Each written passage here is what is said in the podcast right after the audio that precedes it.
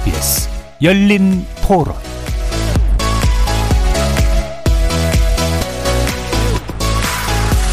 안녕하십니까. KBS 열린 토론 정준희입니다.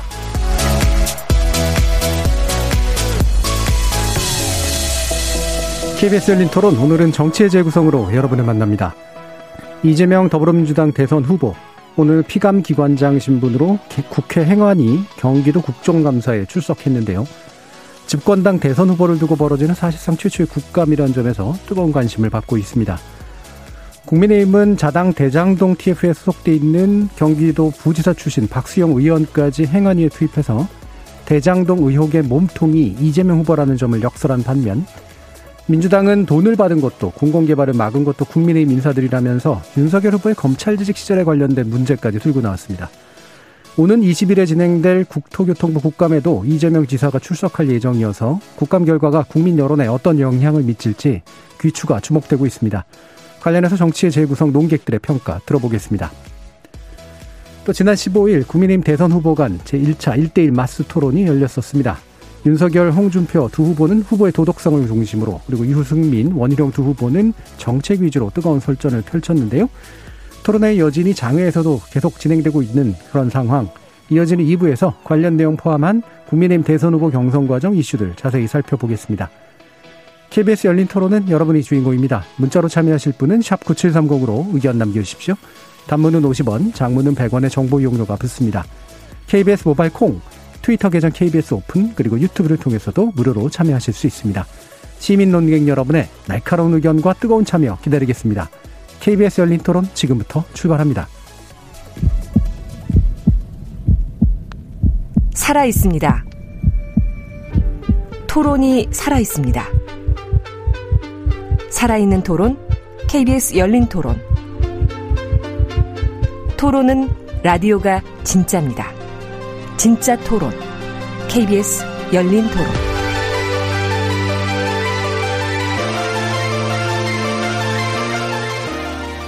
정치를 보는 색다른 시선, 정치의 재구성 함께 해 주시는 네 분의 논객 소개하겠습니다. 현근택 전 더불어민주당 상근부대변인 자리하셨습니다. 네, 안녕하세요. 현근택입니다. 국민의힘 원주갑 당협위원장이시죠. 박정하 전 청와대 대변인 나오셨습니다. 안녕하세요. 박정하입니다. 국민의힘 전남 순천 당협위원장이십니다. 천하람 변호사 나오셨습니다. 예, 전남 순천의 천하람입니다. 전 정의당 혁신위원이셨죠. 김준우 변호사 함께 하셨습니다. 안녕하세요. 김준우입니다. 자, 오늘 뭐 내내 뭐 가장 뜨거운 뉴스거리였던 게 바로 이재명 지사의 어, 경기도 국감 음, 피감기관 수장실분으로 출석한 내용입니다. 뭐 청문회 분위기에 뭐 가깝게 그렇게 치러졌다라고 평가가 되는데요. 20일에도 이제 또 출, 어, 출석할 예정이죠. 어, 이재명 후보가 국감 출석을 할까 말까 두고도 지난주 연일 얘기가 많았었습니다만 결국 참여하기로 결정을 했고 어, 상당히 정면 돌파하는 그런 모습을 보이고 있습니다. 이 부분에 대해서 어떤 평가를 해주실지 일단 박정하 대변인 전부터 말씀 들어보죠. 일단 전제로 야당도 뭐 크게 결정타나 유효타는 별로 없었던 것 같아요. 오늘 계속 공방이 음. 있었는데 저는 전반적으로는 이재명 지사가 오늘 국감 출석을 해서 말씀하시는 게 정면 돌파를 하고는 있는데 결과적으로는 득보다는 실이 좀 많지 않을까라는 네. 생각이 듭니다. 그러니까 음, 오늘도 쭉 보면 그동안 이재명 지사가 쭉 말씀해 오셨던 이건 토건 세력이고 그다음에 국민의힘 관련한 게이트다 이렇게 주장을 계속 하시는데요. 물론 지난 그 민주당 경선전에서 쭉 있었던 것처럼 뭐 강한 어조나 강한 톤이나 이런 거는 안 쓰셨지만 그래도 전반적으로 중도층이 봤을 때 그래도 어느 정도 해명이 되고 설명이 돼야 되는 부분들에 대해서도 여전히 같은 그 논리로 공박을 하셨거든요. 저는 그래서 과거 민주당 경선이 있을 때는 지지층 결집을 위해서 이게 사실은 이 난국을 뚫고 나가는데 도움이 됐지만 지금 이미 후보가 된 상황에서 이제 중도층을 어, 더좀 넓혀가야 되는 이 상황에서 과연 저렇게 계속 그 기존의 주장을 계속 반복하는 게 저는 어 오히려 오히려 결과적으로 마이너스가 되지 않을까. 그게 최근에 일년에 나오는 뭐 박스권의 지지 지지나 아니면 음. 컨벤션 효과가 없다는 비판하고도 연동돼 있다고 생각을 합니다. 그래서 저는 이렇게 이재명 지사가 내일 모레, 그러니까 오늘도 뭐 아직 안 끝났습니다만 내일 모레 국감에서도 또 똑같은 스탠스로 이렇게 정면 돌파를 하시고자 하는 게꼭 득은 아니다. 예. 라고 생각을 합니다. 예. 좀 야당이 이제 뭐 별은 대로 어, 좀 이재명 지사의 어떤 의혹의 몸통이라는 점을 밝힌 데까지 이르지는 못했지만 그렇다고 해서 이재명 지사가 해명을 잘하게 된 것도 또한 아니기 때문에 정치적으로는 그다지 이렇게 도움되지 않을 것 같다 이렇게 보셨네요. 현극택 변호사님 말씀 한번 들어보죠. 저는 뭐 되게 선방했다라고 봅니다. 왜 그러냐면 사실은 뭐 새로운 내용은 별로 없었는데 새로운 새롭게보다는 이제 대장동과 관련은 없지만 유일하게 나왔던 게 아마 김영판 의원이 제기했던 그 돈다발 사진, 네. 뭐 천만 원짜리 사진이랑 그 무슨 렌트카 명함이었는데 그게 보니까 2018년에 다른 분이 다른데 올린 사진이 있더라고요 보니까 그래서 그걸 뭐 이재명 지사님이 알지는 않았겠지만 예, 그 면책기권 뒤에 숨지 말고 기자회견 하시라 이렇게 자신 있게 말했던 것 같고요. 사실 그래도 오늘 들어가면서 기자회견에서 어쨌든 사과, 유감 표명도 했고 본인 인사상 문제는 있다. 내 밑에 있던 사람이 그렇게 한 거기 때문에 제일 걱정했던 부분이 좀 이제 야당 의원들은 어차피 좀 날카롭게 공격을 할 텐데 그때 좀 이렇게 약간 톤이 올라가거나 말이 빨라지거나 예, 예. 약간 이제 화를 내거나 이러지 않았더니 웃으시면서 잘 대응하신 것 같아요. 그래서 음. 야당 의원들이 계속 뭐 뭔가를 원했던 것 같은데 한 방은 없었던 것 같고 이재명 지사는 방어를 잘했다 라고 보입니다. 예. 그러니까 새로운 문제 제기된 거 사실 뭐 별로 새로운 거 없었던 거고 이재명 지사가 흥분하지 않은 거 굉장히 손해를 볼 수도 있었는데 그 부분은 손해 보지 않았다 이렇게 보셨어요. 자 천나람 변호사님. 네, 우선 어, 국감에 가느냐 안 가느냐만 놓고 갔을 때는 안 가는 것보다는 간 게 낫다고 생각합니다. 예. 안 갔을 경우에 이제 도망자 같은 프레임이 씌워질 수 있기 때문에. 근데 그러면 이게 온 것이 득이냐? 근데 저는 결코 득은 아닌 것 같아요. 오히려 실이 좀 더 많은 것 같고요. 일단 첫 번째로는 어쨌거나 저쨌거나 대장동 이슈가 계속 언론의 한복판에 있게 되고 이재명과 대장동 이슈가 이제 계속 사람들에게 연상작용을 불러일으키게 되죠. 어, 그게 또 대장동이라는 게 단순히 대장동 이슈와만 있는 게 아니고 문재인 정부의 부동산 정책 실패와도 또 자연스럽게 연상작용이 되고 특히 벼락거지가 된 이제 집을 못 산 저 같은 사람들은 이것만 봐도 굉장히 화가 많이 나거든요. 그래서 예. 어, 그런 영향력이 한 가지가 있고요. 두 번째는 이재명 지사께서 대응하시는 게 어, 뭐랄까요? 너무 가벼워요.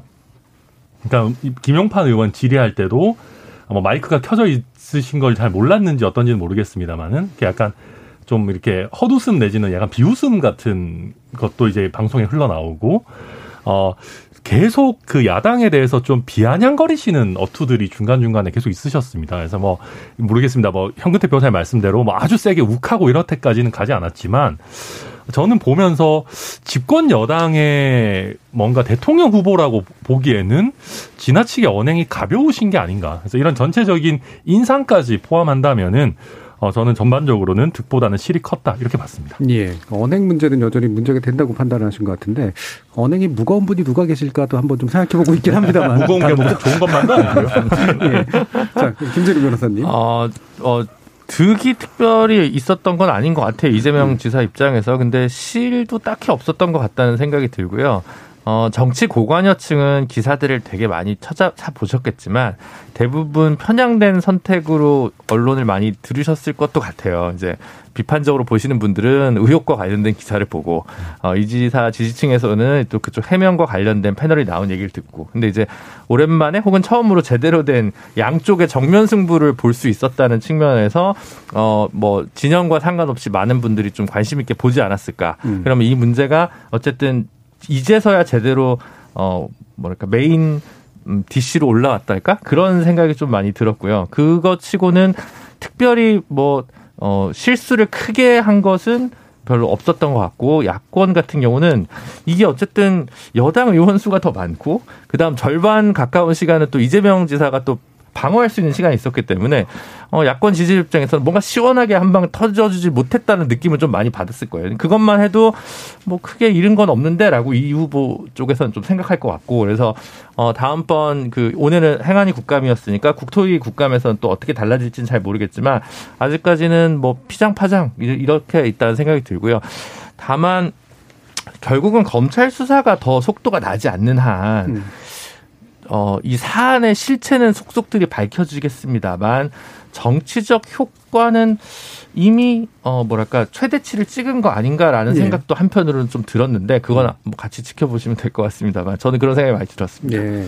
같이 지켜보자는 게 시간을 두고 보자는 네? 시간을 네. 두고 볼 일이긴 한데 저 네. 지금 생각에는 어, 이게 굉장히 어쨌든 리스크는 맞고 악재는 맞잖아요. 그거를 어, 감수하고 지금 있어서 컨벤션 효과가 없이 그냥 지지율이 주춤한 상황인데 음. 여기서 더 떨어질까? 그거는 좀 아니지 않을까라는 생각이 들어서 어떤 바닥을 다진다는 느낌을 좀, 좀 많이 받았습니다. 예, 만약에 잃을 게 있었다면 거의 지금은 잃을 건 다 잃은 상태인 것 네, 같다 네, 이렇게 네. 보시는 건데, 예, 그 부분 뒤에서 아마 좀저 지지율 관련된 얘기하면서 좀 더 나눠볼 수 있을 것 같고요. 아, 오늘 뭐 오고 간 이야기들 중에 몇 가지 좀 짚어볼까 하는데요. 그 중에 하나가 이제 아, 유동규 어, 전 본부장 관련된 이야기죠. 어, 그래서 뭐, 이제 국민의힘 쪽에서는 이제 측근 중에 최측근 아니냐. 네, 측근 아니다. 근데 결국 이 사이에서 결국 왔다 갔다 하고 있었던 건데, 천하람 변호사님 이 부분 어떻게 보세요? 어, 저는 이거를 유동규 씨가 구치소에서 좀 들었으면 좋겠다라는 생각을 많이 했었어요. 그러니까 이게 어 이재명 지사께서 어 이제 유동규 씨에 대해서 그렇게까지 가까이 하는 참모가 아니다라고 얘기를 했고요. 또 박수영 의원이 이런 식의 얘기를 했습니다. 유동규 씨나 김만배 씨에 대해서 뭐 사면을 할 생각이 있느냐 하니까 당연히 무슨 사면이냐 엄벌을 쳐야 된다 이런 사람들은 그렇게 답변을 하셨는데 저도 처음에는 박수영 의원이 뭐 저런 걸 물어보시나 했는데 약간 아마 유동규 씨나 김만배 씨로 하여금 이재명 지사가 당신들을 버렸다라는 어떤 시그널을 주기 뭐 그런 시그널을 주기 위해서 물어봤던 게 아닌가 굳이 예. 선회를 하자면 그렇게 해석이 어, 됐는데요. 그럼 틀어놓고 있나 보죠, 거기서. 아, 뭐 그렇, 근데 이제 구치소에서는 아마 못 볼 테니까 예. 뭐 누군가 전달해 줄 수는 있- 있겠지만 예. 여튼 그래서 요약하자면 어, 지금 남욱 씨의 뭐 인터뷰 내용이라든지 정영학 씨의 뭐 인터뷰 내용 그리고 실제로 뭐 어, 경기도시개발 그 경기관광공사 사장을 시켜주고 뭐 이런 것들을 쭉 봤을 때 어, 유동규 씨를 측근이 아니라고 얘기하는 거는 사실은 좀 어폐가 있는 것 같거든요. 야당 야당에서 봤을 때는. 그래서 글쎄요 특히 중도층에 있는 국민들께서 유동규 본부장이 가까이 하는 참모가 아니다. 이런 부분을 어떻게 받아들이실지 저는 뭐 믿기 어려울 거라고 보고요. 그리고 유동규 씨나 김만배 씨도 이런 내용을 전해 듣는다면 어, 좀 서운해하지 않을까. 그리고 서운해 하셔가지고 좀 사실관계를 좀 적극적으로 어, 밝혀주셨으면 좋겠다. 이런 생각이 듭니다. 그러니까 예. 아마 이제 국민의힘 분들은 다 이렇게 생각하시는 것 같아요. 뭐 이렇게 사면 안 한다. 심지어 배신감 느낀다는 말도 했거든요. 예. 예, 그러면 아마 이제 다, 아, 저 사람 나를 버렸구나. 그러니까 다 폭로하겠구나. 그러니까 뭔가 네. 있는데 감춘다고 생각하는 거잖아요. 그건 뭐 아마 더 말도 나올지 몰라요. 지난번에 수사할 때도 철저히 수사하라 이랬거든요. 계속 그렇게 생각하셔도 상관없고. 왜냐면, 지금 이, 저, 유동규 이분이 중요한 게 아니고, 사실 유동규 이분은 이제 공사에 있던 분이니까 실제 뭐, 실제로 저 실질적인 어떤 그 핸들링 거로 생각하지 않는데 사업자들이 더 중요해요. 김만배, 남욱, 그 다음에 정영학. 이 세 사람 핵심이잖아요. 근데 이분이 지금 보시면 서로 다 치킨 게임 하고 있어요. 어, 저 사람이 얼마 주라 했다. 이 사람은 이러 했다. 어찌 보면 셋이 서로 간에 자기한테 유리한 말만 있고 불리한 얘기는 안 하고 있거든요. 그런데 만약에 이게 이재명 지사 관련됐으면 그 세 사람 입을 다 막을 수는 없어요. 지금 한 사람 물론 세 사람 다 밖에 있고 서로 지금 자기한테 유리한 인터뷰를 하고 있잖아요. 그 만약 이재명 지사가 관련돼 있으면 그 얘기가 제일 먼저 나오지 않겠어요? 음. 그- 근데 세 분 얘기 중에 나오는 얘기는 남호 그분도 보면 아 본인들은 저 토건 세력이라니까 드러내지 않으려고 했다 오히려 이렇게 음. 얘기하고 있단 말이죠. 그러니까 안 맞는 거죠. 그러니까 제가 보기에는 뭐 구소가 아니라 형사 처벌을 받아도 안 나올 건 안 나온다. 그거 예. 자꾸 뭐 기우제 지내봐야 저는 뭐 소용없다라고 집권 여당의 대통령 후보신데 뭐 쉽게 입을 열 수 있겠습니까? 저렇게 예. 또뭐 저런 식으로 얘기하시네. 예, 뭐 그 부분은 이제 네, 됐고요. 예, 남욱 변호사, 그 다음에 김만배 어, 전 기자, 그 다음에 어, 정영학 회계사 등등등등 이제 일- 이른바 이제 사업자를 구성했던 사람들 입에서 결국은 나오느냐, 그 다음에 증거가 발견되느냐 이게 키다라고 이제 보시는 건데 마침 그 얘기까지 나왔으니까 김준우 변호사님이 이게 누가 핵심적인 인물 관계도라고 보세요? 아니 그게 이게 되게 웃긴 게 유동규 씨가 만약 뭘 불면 예를 들어 뭔가 있다고 가정하면 본인이 진술을 하면 유동규 씨는 무조건 유죄예요. 예, 그렇기 때문에 유동규 씨는 자기는 모른다고 얘기할 거고 그럼 당연히 윗선이라고 반대파에서 추정하는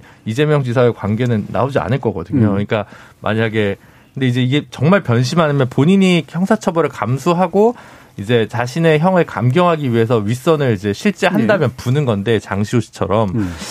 지금까지 구조로 봐서는 본인에 대한 뭐 혐의에 대해서도 상당 부분 부인하고 있는 부분이 있어서 과연 그런 식의 진술이 나올지 안 나올지 조금 헷갈리고요. 다만 어 그럼에도 불구하고 저는 유동규 씨 형사처벌 가능성이 굉장히 높다고 생각하는 쪽입니다. 현재로서는 어, 특히 이제 근데 이제 그 부분과 관련해서 이재명 지사가 바로 연결됐다라는 그거는 결제를 형식적으로 한 거를 제외하고는 사실 드러난 게 여태까지는 없거든요. 예. 그래서 저는 지금 현재 상황에서는 이재명 지사가 정치적 타격은 있지만 형사 책임 받을 가능성은 별로 없어 보인다라는 생각이 들고요.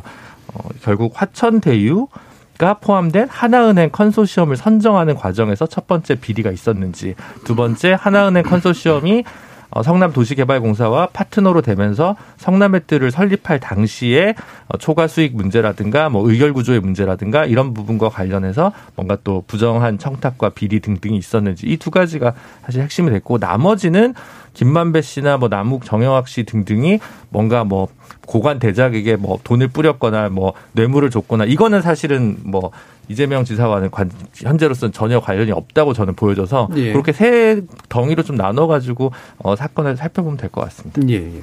자, 그럼 이 부분. 어, 저는 오늘 뭐 그 유동규 씨 관련해서 이재명 기사님 말씀 쭉 보면은 세 가지 정도가 재미있는 게 있는데 첫째 하나는 그 국정감사 시작하기 전에 유동규 씨 관련해서 정리를 하면서 배신감을 느꼈다. 인사권자로서 사과한다. 뭐 그래서 음.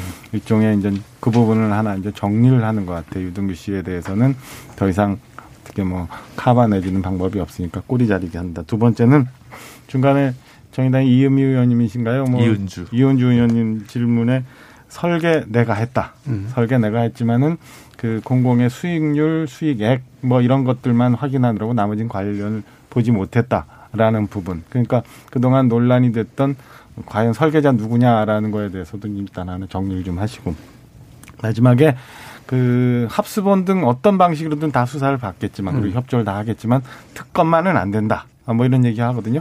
좀 전에 이제 김준우 변호사님 말씀 주신 것처럼 이재명 기사 어제 하루 종일 뭐 국감 준비했다고 하는데 보면은 법적인 문제를 좀 떠나서 정치적인 공방은 이 세 가지 정도를 정리하면서 어, 스스로 파 이렇게 뚫고 나가려 하는 듯한 그런 느낌을 받아요. 그러니까 사실은 이게 그 자료 제출도 충분치 않고 증인 채택도 되지 않는 국정, 국정감사에서 저는 뭐 실체적 진실이 나올 수 있다고는 생각지 않고 야당도 사실은 이 한계가 있는 상황에서 뭐 유효타를 만들어낼 수 있는 건 아닌데 이걸 가지고 이재명 기사는 이제 정치적 공방을 통해서 이 난국을 좀 뚫어가려고 하는 거에 단면으로는 보여줬다 이렇게 생각을 하고요.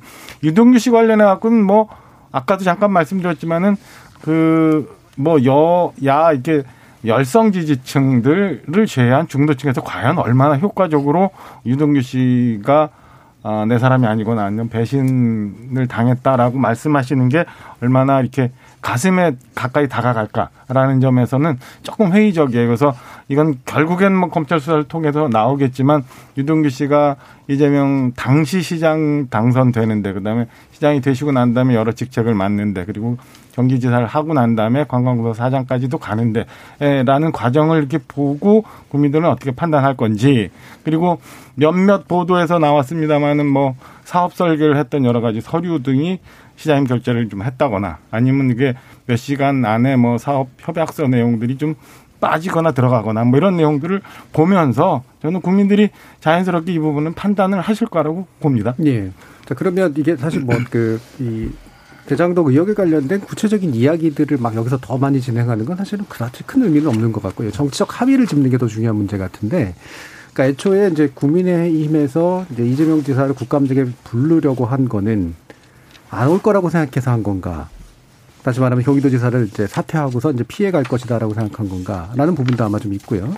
불러서 실제로 나오면 어 아마 뭐 자료를 통해서 뭔가를 밝힐 수 있을 거라고 생각하지는 않았을 것 같고 이른바 이제 위증 가능성이 있는 부분들을 트랩을 설치해가지고 뭔가 이렇게 한다든가 그런 정도의 전략. 그래서 어, 이 의제를 계속해서 끌고 가는 전략 정도에 아마 해당했을 것 같거든요. 어, 그런 정도로 이제 나아가고 있었던 게 실제로 국민의 입장에서 좀 괜찮았던 것 같으세요? 전환 변호사님?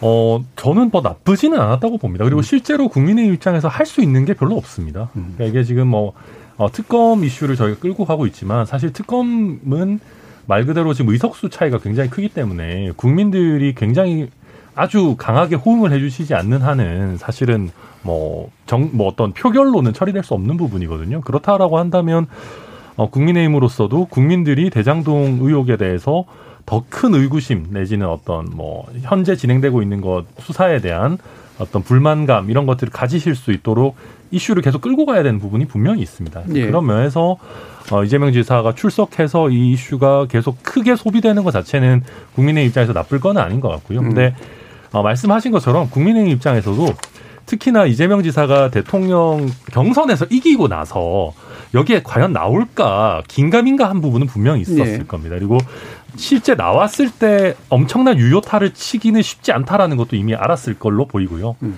그러니까 그러다 보니까 뭐 여러분들 말씀하셨겠지만 어, 여야 모두 그냥 크게 기대도 하지 않고 이제 뭐 나름대로 개별 국회의원들은 열심히 하고 있겠습니다만은 어 대장동이 이슈화가 지속이 된다라는 거 말고는 정치적으로 사실 네. 그렇게까지 큰 의미가 있지는 않아 보인다. 음. 네, 저는 그 정도로 정리할 것 같습니다. 네. 이게 사실 웃긴 게 네, 성남시장에 있었던 일이고 경기도지사가 출석을 한 거여서 그렇죠. 음. 예, 국정감사에서 자, 자료 달라고 해도 경기도에서는 줄 자료가 없다라고 얘기하면 그만인 건데 그거는 거짓말은 아니거든요. 그러니까 음. 사실 이걸 마치 그냥 보면 국정조사 같은데 실제는 국정감사고 약간 법 위반 가능성이 있는 국감 자리였다라는 게 양당이 모두 합의해서 그냥 지나간 일이지만 그게 예. 좀 약간 특이한 일이었다는 생각이 좀 많이 들고 음. 어쨌든 제가 볼 때는 좀 덧붙일 두 가지는 하나는 사과한다는 표현을 몇 번 한 거는 이재명 지사가 어쨌든 영리한 선택이었다는 생각이 들고요. 예. 잘한 거라고 생각합니다. 무조건 자기가 옳았다, 자기가 다 잘했다라고 얘기하는 것보다 자기가 못한 건 못했다고 얘기하는 건 되게 좋았다고 생각하고 어 다만 그 조폭 관련 뭐 연루설 관련해서 김용판 의원이 제기했을 때 뭐 면책 특권 이래서 폐지해야 되는 겁니다라는 식으로까지 얘기를 하는 거는 조금 좋은 어, 언어. 선택은 아니었던 것 같고 그 부분은 조금 다른 분들이 보기에는 행정에 의해서 의회 민주주의를 좀 어, 뭔가 무시하고 가는 듯한 이재명 후보의 나쁜 부정적 이미지를 강화시킬 가능성이 있기 때문에 그건 조금 어, 실수 아니었나라는 생각이 듭니다. 그건 뭐 저도 한 말 해야 되는데 왜냐하면 사실은 오늘 뭐 저희들이 주의 깊게 본 건 물론 이제 법 문제만은 아니지만 그래도 법적으로 중요한 건 이제 뇌물하고 배임이잖아요. 예. 그래서 뇌물에서는 돈을 줬다는 거고 그 다음에 배임에서는 삭제를 지- 한 지시했는 거랑 관여했냐 그거거든요. 음. 단순히 사인한 것만 아니니까. 근데 뇌물에서는 뭐 국민의힘 의원들도 대부분 보면 뭐 직접 돈 받았지는 않았을 것 같다. 뭐 이렇게 얘기는 하는 것 같아요. 근데 김영판 의원이 그 이제 조폭에 뭐 20억 뭐 무슨 뭐 국제 마피아파 보스 뭐 수괴 이러면서 뭐 20억 전달해줬다 그러면서 또 5천만 원이랑 이제 사진을 공개했단 말이죠. 근데 이게 이제 처음 나온 얘기가 아니에요. 예전에도 계속 나왔던 네. 얘기고 금방 지금 SNS 돌고 있습니다. 예전에 2018년에 어떤 분이 찍어서 그렇죠. 그대로 네. 올렸던 분이 돌고 있어서 아, 이런 거를 국감장에서 얘기하면 국민들이 보기에 아이고 5천만 원 이재명 기사 받았겠구나 이렇게 생각한단 말이죠. 그러니까 아니 기자회견 하시라고 그럼 우리도 뭐 법적 조치하겠다고 하는 거잖아요. 음. 만약에 국감장 오늘 저- 여러 여러 방송에서 현장 중계했거든요. 유튜브도 많이 보고 많은 국민들이 바라봤단 말이죠. 그 돈다발. 그러니까 이분이 경찰 출신이에요. 경찰 서울 경찰청장까지 했잖아요. 예. 그럼 이게 어떤 출처고 뭐가 있는지 모르지 않을 거라고 봐요, 저는. 그래서 좀 어찌 보면 좀 악의적이다라고 보고 사실은 국감하기 전에도 우리 녹취록도 많다, 제보도 많다. 녹취록 뭐 지금 그 50억 클럽 6명도 국민의힘에서 나왔잖아요. 그럼 저는 뭔가 좀 있는 줄 알았어요. 음. 그리고 이 배임에서도 가장 쟁점이 사실은 뭐 사인한 거 배임은 아니고 그, 내, 그 기사에도 보면 오히려 민간한테 최대한 이익이 돌아가지 않도록 SPC 설립하라 이런 얘기도 있어요. 그러니까 오히려 그 메모한 것도 보면 오히려 배임이 아니라는 증거가 되는데 그러면 중요한 게 뭐냐면 그 언론 보도에 나왔던 직원 아 내가 이거를 이렇게 초과에 환수하라 그랬는데 뭐 이거를 뭐 중간에 묵살했다든지 없애버렸다든지 이제 그 부분이 나와야 되는 거거든요. 예. 근데 이제 그거에 대한 건 안 나왔어요. 그럼 결국은 그 전에 언론에 나왔던 얘기들 중에 계속 뭐 반복하는 얘기였고 지금 김준호 변호사 말씀 잘하셨는데 이제 법률가들이 보기에는 이상한 거예요. 경기도 일이 아니고 예. 성남시 일인데 워낙에 관심이 있다 보니까 사실은 뭐 경기도에 가서 할 얘기는 아니거든요. 네. 예, 만약에 대선 후보로 나와서 뭐 예를 청문회를 한다 그러면 모르겠지만 아니면 토론회에서는 할 수 있는 얘기인데 근데 어쨌든 뭐 여야가 다 그거에 대해서는 암묵적으로 합의한 거니까 음. 뭐 국토에서 또 하겠죠. 그러니까 이게 김- 그 법- 법적 형식이라는 부분이 사실 저는 웃을 일은 분명히 아닌 것 같아요. 그러니까 제대로 된 수단을 써서 실체에 접근하느냐 사실 그런 문제이기 때문에 그렇기 때문에 이제 의혹 제기의 방식, 그러니까 국감장에서 할 수 있는 의혹 제기의 방식으로 적합하냐라는 데 대해서도 문제 제기도 물론 할 수 있을 것 같고요. 그런 맥락에서 또 더 얘기를 해주시죠. 일단은 김영판 의원이 제기했던 뭐 조폭 조폭 연루설 같은 경우는 그건 별건으로 진행이 될 것 같아요. 우선 예. 뭐 증인 증인이라고 자처하는 사람도 일단 나타났고 공교롭게 뭐 어, 이재명 지사의 수행비서도 그런 논란이 좀 휩쓸려 있고 하니까 그건 별건으로 이제 진행이 될 것 같은데 전반적으로 국정감사 이렇게 보면서 저는 이 두 가지. 하나는 여러분들 지적하신 것처럼 대통령 후보로서의 이재명 지사의 그 인성이나 자질 이런 것들을 국감장을 통해서 좀 볼 수 있었던 면이 있었다. 그래서 그걸 가지고 이제 국민들이 과연 대통령으로서 우리 지도자로서의 어떤가라는 판단이 좀 음, 오늘 전체를 보면서 알 수 있을 것 같고요. 두 번째는 어, 야당 의원들이 조금 다소 아쉬운 부분이 좀 있는데, 그러니까 어, 우리 저기 교수님 말씀 주신 것처럼 지금 뭔가 오늘 트랩을 쳐놓고 음. 내일 모레 그 건에 대해서 좀 더 얼마나 검증이 될지는 잘 모르겠습니다. 봐야 되지만 그런 면에서 좀 더 좀 더 공세적으로 할 수 있었을 텐데. 그리고 어 이재명 기사 오늘 보면은 물론 국정감사 설계 자체가 의원님이 본질의를 7분 하고 보충 질의를 5분씩 하는데 답변들도 충분히 보장을 해줬어요. 과거 증인 같은 경우는 그렇게 보장이 안 되는 네. 상황이었는데 그러다 설계 자체가 이제 이재명 지사가 발언권이 굉장히 많고 해명할 수 있는 시간이 많은 구조적 한계는 있습니다만 그럼에도 불구하고 좀 더 공세적으로 가서 어좀 당황스러운 답변이나 여유롭지 못하고 이렇게 과거를 많이 기억해내야 되는 그런 질문들을 많이 해서 그걸 가지고 분석을 해서 내일 모레 좀 더 효과적으로 공격을 했으면 하는 아쉬움은 좀 보면서 있더라고요. 예. 알겠습니다. 요거 이재명 대 사건은 딱 하나만 더 얘기했으면 좋겠는데 그 전에 청취자들 의견 좀 말씀드릴게요. 유드레이 님이 이번 국감은 이재명 승리라고 봅니다. 누가 봐도 이재명 대사 범인 아닙니다. 조이 오케이님은 국민의힘 의원님들 핵심을 찌르는 날카로움이 부족한 것 같아서 아쉬웠습니다. 4687님은 이재명 지사가 허허허 웃은 것도 잘못이라 보지만 국민의 대표라는 국회의원이라 국회의원들이 자신의 생각과 틀리다고 소리치고 호통치는 모습은 더 꼴불건이라고 생각합니다. 국정감사가 국정을 제대로 잘 운영되고 있는지를 감사해야지 개인의 가족이나 개인 사생활 캐는 건 아닌 것 같습니다. 뭐 이런 부분이 좀 있었나 보죠. 예. 어, 얘기를 좀 해주셨고요. 그럼 요거 이제 뒤에서 또 일부에서 끝에서 얘기해야 될 것이 있기 때문에 이재명 그 지사 국감에 관련된 얘기 요거 하나만 했으면 좋겠는데 아까 아, 김준우 변호사님이 대장동 의혹이 악재로 작동해서 깎아먹을 표는 거의 이미 깎아먹은 것 같다라는 말씀 주셨고 나머지는 결국 검찰 수사에서 어떤 진행들이 나오느냐 이 부분일 것 같다라는 얘기를 해주셔서요.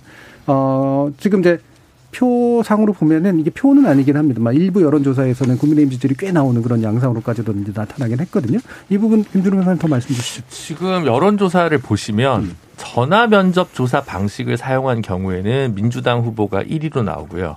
ARS 조사로 하는 경우는 뭐 유무선 비율에 좀 달라질 수 있지만 전반적으로 국민의힘이 좀 1위 후보인 경우가 대결 구도에서 많이 나옵니다. 예. 그래서 같은 날 여론조사여도 그 조사 방식에 대해서 근데 실제로 뜯어보면 이 조사 방식에 따라 다른 거지 업체 신뢰성 문제는 아닙니다. 다만 여론조사 부분은 조금 어느 업체가 해도 좀 균질한데 ARS는 좀 떠 있는 경우가 분명히 있다고 해요. 그래서 어, 여론조사 전문가 분들한테 좀 문의를 해보니까 국민의힘 후보 지지도에 대한 강도가 좀 낮은 부분이 거기서 드러난다라는 식으로 분석을 하시더라고요. 예, 예. 그러니까 결국 이제 정권 교체 여론은 높은데 이게 지금 어, 국민의힘 후보를 그러 거기 정권 교체를 곧 국민의힘 후보 지지로 할 거냐 말 거냐 관련해서는 조금 음. 그게 부동층과 좀 뒤섞여 있는 부분이 좀 있는 것 같다라는 분석이 많이 있는 것 같아요.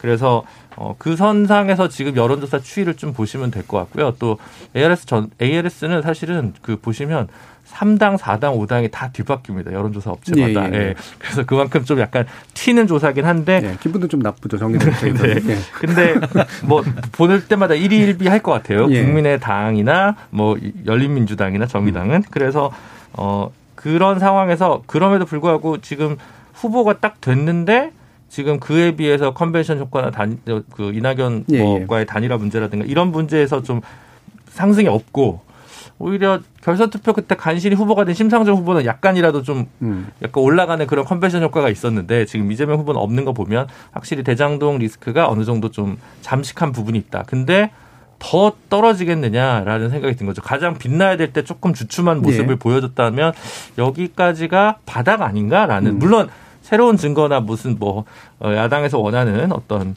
어, 태블릿 PC 같은 것들이 나온다면 모르겠습니다만 현재로서 정치부 기자들 말로는 오늘 국감에서도 더 이상 어 지금 국민의힘 쪽에서 나올 무기는 좀 없는 것 같다. 새로운 증거나 이런 건 없어 보인다라는 얘기를 좀 많이 들어서 현재 국면으로 좀 한동안 지속되지 않을까라는 분석을 한 겁니다. 그러니까 이른바 컨벤션 효과, 그러니까 가장 빛나야 될 때 못 빛난 건 상당히 뼈 아픈 일이잖아요. 예, 근데 그 부분이 이제 이른바 원팀 효과가 없었기 때문에 또 있을 수 있고 대장동 의혹에 의해서 깎아먹은 표 때문에 있을 수 있고 복합적인 효과로 아마 보이는데 그럼 뭐 어떻게 평가하시는지 한번 들어볼게요.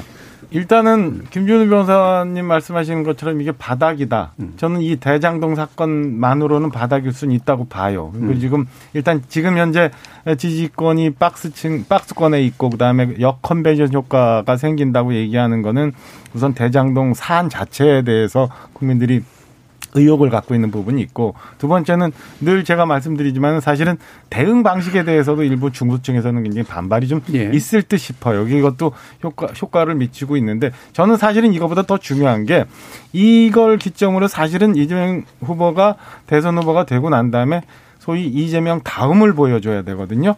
그게 그 전에 이제 우리 경선 예측을 하면서 우리 현 변호사 같은 경우 후보가 되고 나면 강한 개혁 드라이브를 걸 거고 예, 뭐 예. 이렇게 쭉 말씀을 하셨는데 소위 말하는 이 개혁 드라이브 이재명 다음을 보여줄 수 있을 만한 동력이 지금 있느냐 이게 중요한 건데 저는 이 동력이 굉장히 그 꺼져 있다. 그래서 지금 이게 더 떨어질 때는 없다고 쳐도 이거를 추가적으로 반등시킬 만한 게 더 없어서 오히려 그게 더 힘들 거다라고 보여집니다. 그러니까 전체 구조가 보면 전 대선 후보가 돼서 민주당을 이끌어가고 어 오히려 뭐 대통령과 지금 청와대에 아마 각을 세울 수도 있고 차별화를 할 수도 있는 이 지점들을 저는 대장동권으로 이재명 대사가 모든 걸 다 많이 예. 잃었다. 그래서 향후 이 전체 대선 국면을 이끌어가는데 그리고 이재명 다음을 보여줄 수 있는 추진 동력이 많이 훼손돼서 그게 약화된 게 이재명 지사의 가장 큰 앞으로의 숙제 아닌가 예. 이렇게 보여집니다. 아마 동력이 훼손됐다는 그런 의미이신 것 같아요. 그러니까 개- 이렇게 개혁하겠습니다. 그건 일단 됐고 그 대장동은 뭔데 이제 이런 식으로 자꾸 될 거라는 말씀이시잖아요. 자, 황교택 변호사님. 참뭐 안팎으로 어렵습니다 지금 예. 일단 뭐 아시다시피 정권 교체 여론이 항상 보면 과반이 넘고요. 음. 정당 지지율도 이제 국민의힘이 많이 앞서가고 있어요. 어, 지난번 아마 LH 이후에 지금 차이가 예. 많이 벌어지고 있고 그렇다고 이제 당내에서 경선 끝나고 나서 지금 또 뭐 의원들은 아니지만 이제 참모에 있던 분들이 굉장히 이제 세게 비판을 하고 있는데 저도 뭐 그에 대해서 반박은 하고 싶지만 그래도 참아야 되는 입장이라서 음. 또 그분들을 어떻게 또 달래야 될지 잘 모르겠고 또 지금 어, 결국은 이게 넘어가는 과정인데 이제 문재인 대, 현직 대통령과의 관계도 굉장히 중요하거든요. 예, 예, 그런 그렇죠. 부분도 이제 신경 안 쓸 수 없고 여러 가지로 지금 어쨌든 뭐 위기는 위기입니다. 음. 제가 봐도 위기는 위기인데 뭐 국정감사가 일단 앞에 있는 최당면 과제. 더구나 이제 내일 모레 국정감사는 야당 위원장입니다. 야당 위원장이니까 네. 뭐 전혀 안 봐줄 거 아닙니까? 아마 야당 의원들이 질의하는데. 국토교통위. 그렇죠. 예, 음. 국토교통위. 그 다음에 일단 국정감사를 마치면 그 다음에 음. 당연히 뭐 이낙연 후보와 만나야 되겠고 문재인 대통령도 만나고 그 다음에 도지사직 사퇴를 하면 결국은 아마 이제 여의도에 상주하게 되겠죠. 예. 뭐 본청이든 아니면 정당 당저 정당 우리 당 음, 사든지 간에. 그렇게 하면은 본인이 하고 싶은 플랜들을 대, 뭐 대충 세우는 것들이 있어요. 공약을 하고 싶은 음. 거나 이런 것들이 있어서 결국은 대선 지금 약간 한 달 정도 시간이 있거든요. 약간 보름 정도 시간이 있는데 그 사이에 정비를 하고 아마 국민의힘도 금방 이게 음. 해소되지 않으면 그 사이에 저희들이 조금 더 이제 플랜을 잡아갈 수 있을 것이다 이렇게 음. 보고 있어서 예. 지금 어쨌든 뭐 쉬운 국면은 아니지만 나아질 것으로 음. 보고 있습니다. 어려워질 건 많으나 보름에서 한 달 정도 이후면 이제 채비가 될 것이다. 네. 예. 천하람 변호사님. 네, 뭐, 그, 지켜봐야 되겠죠. 근데 이제 저는 글쎄요. 그러니까 오늘 나왔던 것 중에도 저는 이재명 지사가 언론 노출이 너무 많아지면서 또 잃는 부분도 있다고 봐요. 그러니까 뭐 조폭 연루설 이런 걸 길게 얘기하고 싶지는 않지만 저는 그런 것들도 보면 그 아까 현 변호사님께서 무슨 김용 김용판 의원이 이렇게 면책 특권을 남용한 것도 문제라고 했지만 사실 이 조폭 연루설 그 진술서를 쓴 사람이 직접적으로 자기 얼굴도 공개하고 자기가 이걸 진술한다라는 걸 명확하게 또 언론에다가 공개를 하고 있는 상황이고요. 또 뭐 국제 마피아의 이태호 씨라는 분이 이재명 지사랑 뭐 찍은 사진이 있는데 뭐 이재명 지사의 성남시 그 업무용 책상에다가 막 발을 올려놓고 찍고 막 이런 게 있어요. 그러니까 무슨 얘기냐면 언론의 노출이 굉장히 많아지는 게 이재명 지사에게는 장점이기도 하지만 또 여러 가지 의혹이나 뭐 좀 안 좋은 그 이미지들을 씌우는 것도 작용을 하거든요. 그래서 저는 뭐 저희 당 일은 아닙니다만은 현 변호사님 말씀하셨던 것처럼 이 국정감사가 지나고 나면 오히려 약간 그 좀 내부를 점검하는 시간을 가지시는 게 더 나을 수도 있다. 그리고 어차피 국민의힘 경선이 막바지로 가게 되면 여론의 어떤 관심이 그쪽으로 쏠릴 수 있기 때문에 예. 오히려 조금 한동안은 그 내부를 다지시는 게 필요하지 않을까라는 생각이 들고요. 예.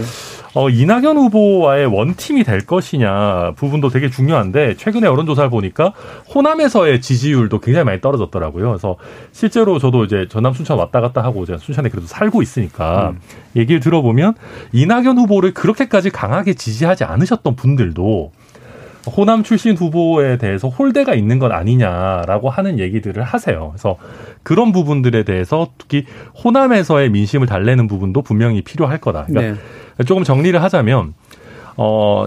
이 국감을 통해서 여러 가지 새로운 의혹들이나 이게 서- 좀 설이 같더라도 좀 안 좋은 얘기들이 나올 수 있는데 그런 부분들도 그렇게 간단하게 다 바로 없어지진 않을 수 있다. 특히나 이게 진영 간 대결로 점점점 강화될 거기 때문에 그래서 어 원팀이 빨리 되지 않으신다면 진영 대 지겨, 진영의 대결이 극심해지는 상황에서 이재명 지사가 생각보다 반등의 기회를 잡기 어려울 수 음. 있을 것 같다 예. 정도로 말씀드리겠습니다. 저기 1792님이 말 주변 좋고 음기응변에 능하고 법망 요리조리 잘 피하는 후보는 국민이 심판할 겁니다라는 말씀 주셨습니다.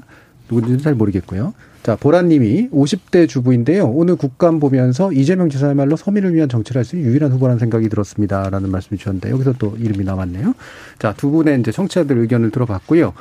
어, 이게 일부 마치기 전에 사실 정의당을 끼워서 하는 것처럼 해서 대단히 죄송하긴 합니다만 그래도 어쨌든 대선 후보가 확정된 케이스잖아요. 그래서 심상정 후보가 어, 상당히 좀 좁은 차이로 이정미 전 의원을 이겼습니다. 그리고 약간의 compensation 효과도 좀 있긴 있고요. 여러 가지 또 이제 어, 그래도 보도가 되는 일들이 좀 생겨나고 있어요. 김준우 변호사님 좀 말씀 주시죠. 일단 뭐 결선 투표는 정의당 내부에서는 사자 구도였기 때문에 결선 투표가 될 가능성이 크다고 봤는데 네. 결선에 가서는 이렇게 근소한 차이일 줄은 사실 좀 몰랐습니다. 그래서 여러 가지 뭐 분석은 가능하겠지만 어쨌든 어, 당 내에서도 좀 변화에 대한 목소리도 적지 않다는 것과 그리고 다른 한편으로는 그래도 본선 경쟁력이 조금 더 어, 인지도나 뭐 이런 부분에서 심 후보가 낫다고 판단한 거에서 조금 후자가 우세했던 것 같고요. 음. 어, 결국 이제 남은 이거 보여주시는 거는 정의당이 뭐 심상정 의원이 제일 유명하지만 뭐 1인 사당은 아니고 이게 뭔가 그래도 이념과 노선 정책에 근거한 정당이다라는 걸 보여준 건강성의 의미도 있겠지만 다른 한편으로 그래서 이 다음에 대선에서 과연 얼마나 의미 있는 성과를 낼 것인가에 대해서 내외적으로 굉장히 많은 곤란함에 처해 있을 거고 그 이슈는 이제 요즘 뭐 이야기가 설한지 아닌지 좀 설왕설래가 있는 단일화나 연정과 관련된 네, 네. 이야기인 것 같습니다. 그래서 지금 조금 본인이 말실수를 한 것 같다는 느낌이 드는데요. 이제 취지는 만약에 집권을 하면 도대체 어떻게 운영을 하겠습니까? 그렇죠. 했을 때. 예, 의석수가 여섯 석에 불과한 정당이 도대체 어떻게 하겠습니까? 라고 했을 때, 뭐 시민사회 세력이나 민주당 등과 연정을 할 수 있다라는 취지를 했던 거지, 그게 단일화를 하겠다라는 의미는 아니었던 것으로 지금 정리가 된 것 같고요. 근데 그럼에도 불구하고 앞으로 남은 시기 동안, 특히 이제 어, 국민의힘 후보까지 결정되는 11월 중순 이후가 되면 아무래도 민주당 지지층이나 이런 데서는 정의당에 상당한 압박을 어, 가할 것으로 보이고 그와 관련된 어, 논쟁들이 당 내에서도 또 상당히 벌어질 것으로 보여지긴 합니다. 근데 현재 시점에서 보면은 단일화 가능성이 좀 적지 않을까 저는 네. 개인적으로 예측을 하고 있고요.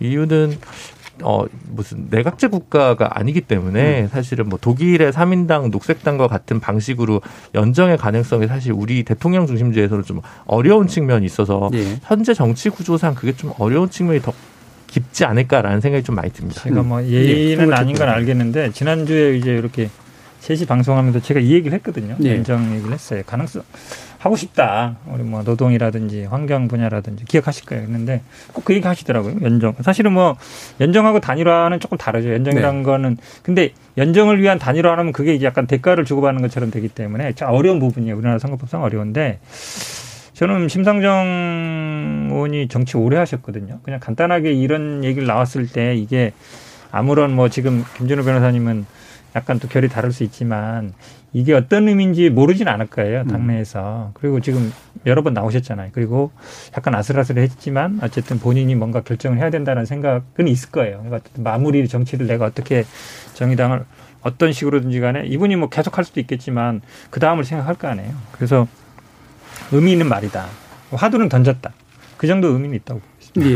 그러니까 전 사실 그러니까 이 부분이 단일화로 오해될 필요는 전 없다고 보는데 원래 뜻은 단일화는 아닌 것 같아요. 제가 보더라도. 근데 실제로 이제 집권 가능성도 사실 굉장히 낮으니까 그걸 전제로 물어본 것도 큰 의미는 별로 없어서 실질적으로 민주당하고 어떤 관계 설정을 할 거냐에서 심상정 후보 스스로가 적어도 정책적인 어떤 연대라든가 이런 것들은 뭐 대선 이후라도 생각할 수는 있다. 정도로 일단은 저는 아예 선을 끊어버린 건 아니다 정도로 좀 일단 이해는 하거든요. 근데 거기에 또 이중대로 또 나오잖아요. 그러니까 어떻게 야당들 어떻게 보시는지. 네, 저는 이게 좋게 해석을 해야 되는데 음. 그, 그 급한 상황에 그냥 속내가 나온 것 아닌가라는 음. 생각이 듭니다. 그래서 신상정 후보의 이번 대선 결과도 그다음에 정의당의 미래도 사실은 이 두 가지 충돌하는 두 가지. 그러니까 절대 단일화는 없다. 나와 그다음에 대연정 내지는 그 책임 연정 뭐 이런 음. 것들 사이에서 과연 민- 정의당이 어떤 스탠스를 잡고 어떻게 결정하느냐가 저는 음, 심상정 후보가 이번 대선에서 얼만큼 유효한 결과를 낼지 아니면 정의당이 계속 그 현존하는 그 당으로서 어, 존재감을 갖고 다음 총선에서도 이렇게 국회에서 역할을 할지 그게 결정될 것 같아요. 근데 지금 보면은 글쎄 얼마나 이 압박을 버티실 수 있을지에 대해서는 저는 개인적으로 회의적으로 좀 보고 있습니다. 예, 예. 음. 전, 저는 약간 생각이 좀 다릅니다. 그러니까 이제 우리가 지금 이 대연정이나 책임 연정에 너무 또 이렇게 많은 의미를 부여하는 것 같은데요. 사실 그 심상정 후보께서 다른 라디오 인터뷰에서는 이런 얘기도 하셨어요. 단일화 좋다. 이재명 지사가 단일화 하겠다. 대신 나로 단일화 하자. 뭐 이런 네. 얘기하고, 물론 뭐 사람들이 무슨 소리냐, 뭐 이렇게 하긴 했지만, 음. 그만큼 좀 주도적인 길을 가겠다라는 말씀도 여러 차례 하셨었거든요. 그리고 어 실제로 극단적으로는 국민의힘이 집권을 하더라도 민주당과의 어느 정도의 연정이 불가피할 수도 있는 상황입니다. 사실은 절대다수 의석을 갖고 있는 상황이기 때문에 그래서 저는 여섯 석만 갖고 있는 심상정 의원 입장에서는 원론적으로 당연히 뭐 거대 여당과 네. 아니 뭐 그때는 여당은 아니겠지만 민주당과 어떻게 협력적인 관계를 뭐 갖고 갈 수밖에 없다라는 정도로 얘기한 거고 이것만 따로 떼서 뭐 또 바로 뭐 이중대 뭐 음. 본성이다 이렇게 얘기하는 건 좀 과도한 해석이라고 저는 예. 생각합니다. 예. 김재료 변호사님 말 많이 해주시죠. 음. 아니 그러니까 그 진보 정당 제가 다른 방송 때 그런 얘기 한 적이 있는데 어 영국의 노동당은 자유당을 부수고 보수당과 양당 체계를 구축하는 데 성공한 성공한 진보 정당의 예. 역사를 가지고 있었고요. 근데 독일의 녹색당은 삼인당과 연정을 통해서 자신의 어, 정치적 영향을 확대하는 노선을 걸었습니까? 그 중에 어느 길이냐를 가지고 사실은 정의당 내부에서도 항상 치열한 논쟁이 있는 상황이어서 뭐 제가 가타부터 얘기하기가 참 어려운 부분인데 다만 2021년 지금 현재 조건에서 보면 어, 위성 정당 이후의 문제에 있어서 어, 민주당이 어떠한 변화가 없었기 때문에 음. 그 부분이 가장 큰 제약으로 작동하지 않을까 생각합니다. 예. 그렇게 부서진 자유당이 나중에 보수당하고 연정하더라고요. 예. 예. 자, 황기정 님이 어, 이런 얘기를 해주셨습니다. 이게 뭐 지지하시는 분 의사를 또 표현해 드리는 게 좋을 것 같아서요. 박근혜 찍은 분들, 이명박 찍은 분들, 문재인 찍은 분들 이게 나랍니까? 이번에는 정의당 심상정 후보 찍어보세요. 후회 안 할 것입니다. 라는 말씀도 주셨습니다. 어, 저희 그 KBS에서 특별 기획으로 어, 더 리더 대선 시대, 시대 대선의 시대 정신을 논하다를 진행해 왔는데요. 지금 이제 한동안 진행이 안 됐었는데 여덟 번째 순서로 심상정 정의당 대선 후보 결정된 이후에 이제 모시고 이야기 나눌 예정입니다. 어, 내일 이 시간인데 유튜브 게시판을 통해서 궁금한 질문 남겨주시면 방송에 반영하도록 하겠습니다. 많은 관심 부탁드립니다. 여러분들은 KBS 열린 토론과 함께하고 계십니다.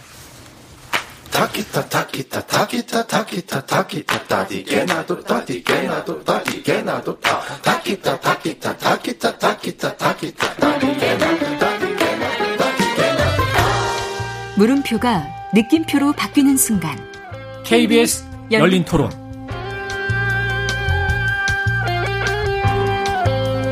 KBS 열린 토론 정치의 재구성 전 정의당 혁신위원 김준우 변호사, 국민의힘 전남 순천 당협위원장 천하람 변호사, 전 청와대 대변인 박정하 국민의힘 원주갑 어, 당협위원장 그리고 전 더불어민주당 상근비대위원 형급택 변호사 이렇게 네 분과 함께 하고 있습니다. 자 이제 많지 시간이 많지는 않지만 그래도 국민의힘 이야기를 또 상당히 해야 되는데 아, 일단 이제 마스 토론 형식으로 진행되고 있습니다. 이게 뭐 지난 이제 MC 토론 가지고 얘기를 하긴 했었습니다. 그 전에 제주 토론도 좀 있었고 또 오늘 진행됐던 토론도 있고 해서 여러 가지 이 마스 토론이 아마 이제 흥행의 어떤 기본 축이 될 것처럼 또 국민의힘 선관위 측에서는 상당히 기대하시는 것 같아요. 근데 지난번 이제 토론을 보면 주로는 이제 어떻게 매칭되느냐에 따라서 굉장히 내용이 다르더라라고 하는 게 좀 일단 나오고 있잖아요. 그래서 홍준표 후보하고 윤석열 후보는 상당히 많은 분들이 기대하셨죠. 그래서 야 1, 2 후보가 이제 싸우는 거니까 그랬는데 이제 어 약간 맥이 빠지는 느낌도 좀 있었고 어 그 다음에 이게 누가 잘한 거다라고 하는 데서 평 상당히 갈리고 이런 상태이긴 합니다. 자 이건 천하람 변호사님부터 한번 평가해 주세요. 네, 우선 유, 그 홍준표 윤석열 후보 얘기하기 전에 제가 항상 까먹는 게 유승민 후보, 원희룡 후보 칭찬을 그래도 좀 하고 시작해야 될 것 같아요. 네, 뒤에서 하면 되죠. 네, 아 그래요? 뒤에 하다 보면 늘 네. 시간이 없더라고요. 아, 예. 앞에서 먼저 하시겠다. 네, 네. 그래서 이제 두 분 토론은 뭐 우리 정준희 교수님께서 사회를 보셨지만 음. 어뭐 상대적으로 굉장히 볼만했던 음. 컨텐츠가 있는 토론이었고요. 대신에 흥행 면에서는 역시 홍준표, 윤석열 후보가 좀 좀 더 그래도 재미가 있긴 했었던 것 같습니다. 근데 여기에 대해서 한 줄 평을 굳이 하자면은 홍준표 후보가 토론은 지고 다음날 기사에선 이겼다. 기사에서는. 네. 음. 아, 저도 사실 이 토론 보면서 뭐 도덕성 리스크를 뭐 이렇게 계속적으로 비슷한 얘기를 많이 하시나. 음. 뭐 너무 한 방도 없고 뭐 언론에 이미 나온 얘기를 또 이렇게 반복하냐. 마치 오늘 그 대장동 국감을 보는 음. 것과 비슷한 인상을 받았는데요. 근데 다음 날 기사는 다 그 윤석열 후보의 도덕성 리스크 이런 것들이 다 타이틀이 되더라고요. 그래서 그런 다음에 또 이어서 어 도덕성에서 굉장히 뛰어난 최재형 전 후보를 영입했다. 뭐 이게 게임 체인저가 될 거다. 네. 이런 식의 것들이 연달아 나오는 걸 보고 만약에 홍준표 후보께서 최재형 후보 영입까지 염두에 두고 이렇게 도덕성을 중시하는 하나의 어떤 스토리 라인을 만든 거라면 저는 좀 칭찬해 줄 음. 만한다고 생각하고요. 그게 아니었다면 뭐 솔직히 토론은 저는 그다지 썩 잘했다고 뭐 보지는 음. 않았습니다. 그래서 예. 방금 진행자께서 말씀하셨던 것처럼 어, 홍 후보가 뭔가 윤석열 후보가 1대1로 붙으면 정말 표현이 좀 그렇지만 뭐 이렇게 발라버릴 수 있을 것 같은 그런 어, 어떤 예고를 하신 거에 비해서 네. 약간 김이 빠진 면은 분명히 있었고 예. 그렇기 때문에 반대로 윤석열 후보를 지지하는 측, 에서는 어, 홍준표 후보를 상대로도 이 정도 한다면은 뭐 음. 이재명 지사를 상대로도 해볼만 하지 않느냐라고 음. 하는 생각도 가지게 했다. 그래서 음. 윤석열 후보로서는 잃을 게 없는 그런 토론이었다. 저는 그렇게. 예. 좀 최재형 후보의 지지 얘기는 뒤에서 좀 하긴 할 텐데요. 이미 그래도 그 캠프를 해체한 상태니까 같이 가지지는 않는 거죠. 네, 저는 뭐 같이 가지는 않습니다. 천하람 변호사 지금 FA라고 합니다. 아, 굉장히 몸값이 올라가고 있습니다. 네. 아유, 네. 김재로 변호사님. 아, 그 유승민 원희룡 후보 1부가 이제 작품성이 좋았고 2부가 이제 흥행성이 좋았죠. 음. 네, 홍준표 윤석열 후보. 근데 오늘 부산 MBC에서 했던 건 다시 마스 토론 아니고 오늘은 이제 네 분 다 이렇게 네. 한 거였는데 그 아까 이제 많은 분들 얘기하셨지만 정권 교체 지수는 50%인데 어, 최고 후보들이 1, 2 후보 누구 다자구도로 양자구도로 누굴 붙여도 30% 초반대 정도까지가 최고입니다. 지금 음. 국민의힘 후보가. 그럼 20%는 어디 갔냐는 거죠. 그러면 한 7, 8%는 뭐 심상정 안철수 합친 지지율 합치면 뭐 8%나 뭐 이렇게 김동연 후보까지 해서 한 10% 정도 나오면 10%가 지금 어디도 가지 않고 정권 교체는 필요한데 국민의힘은 찍을 수 없다라고 생각을 하시는 분들인 것 같아요. 아주 거칠게 구분해 예. 보면. 근데 그분들이 보시기에 일부 유승민 원희룡이면 괜찮은데 2부 홍준표 윤석열이 약간 고개를 까딱할 수 있는 그런 정도의 어, 토론의 품질이었다는 생각이 좀 많이 네. 들어서 이게 지금 보수가 원하는 정권 교체가 어, 마음, 마음 같지 않은 보수의 마음 같지 않은 걸 보여주는 거였다 거 아니냐라는 생각이 저는 좀 많이 들었고요. 음. 아까 박정화 대변인께서 도대체 그러면 이재명 지사는 이 다음에 뭘로 보여줄 거냐라고 얘기하면 똑같이 윤석열 후보가 지금 뭐 아니면 홍준표 후보는 그 다음에 뭘 보여줄 거냐 음. 중도층에 소구할 때 뭘 할 거냐 그러면 이제 홍준표 후보는 계속 나토 핵 공유나 뭐뭐 뭐 이런 얘기를 하고 있고요 윤석열 후보도 뭐 질문만 하지 뭔가 유효타를 낼 자신의 컨텐츠 시그네처 정책이 아직 안 보이거든요. 네. 좋은 얘기입니다. 뭐 이런 정도의 얘기여서 그 부분의 어떤 보수가 지금 처해 있는 현실, 형세를 보여준 토론회였다라는 생각이 전 들었습니다. 음. 지금의 지지세를 보면 윤석열 후보는 뭘 보여주느냐의 문제는 아닌 것 같아요. 뭘 안 보여주느냐의 문제에 가까운 것 같긴 한데. 제가, 제가 봐도 뭐 저도 쭉 네. 봤는데요. 사실은 처음부터 끝까지 본 거는 처음이었어요. 그전에는 네. 이제 짧게만 이렇게 유튜브로 찾아보고 그랬는데 그러니까 원희룡 후보, 유승민 후보의 제일 하이라이트는 이제 유승민 후보가 그 징계 2개월 판결에 대해서 어떻게 생각하냐. 네. 네, 그 부분이었어요, 사실은. 그렇죠. 근데 그 부분에 대해서는 말 안 하겠다. 음. 뭐, 뭐, 사법부 판결 존중한다. 이 정도만 얘기도 되거든요. 음. 그 판결 많은, 본 많은 분들은 아, 확실히 줄 섰구나. 저도 그렇게 생각했고.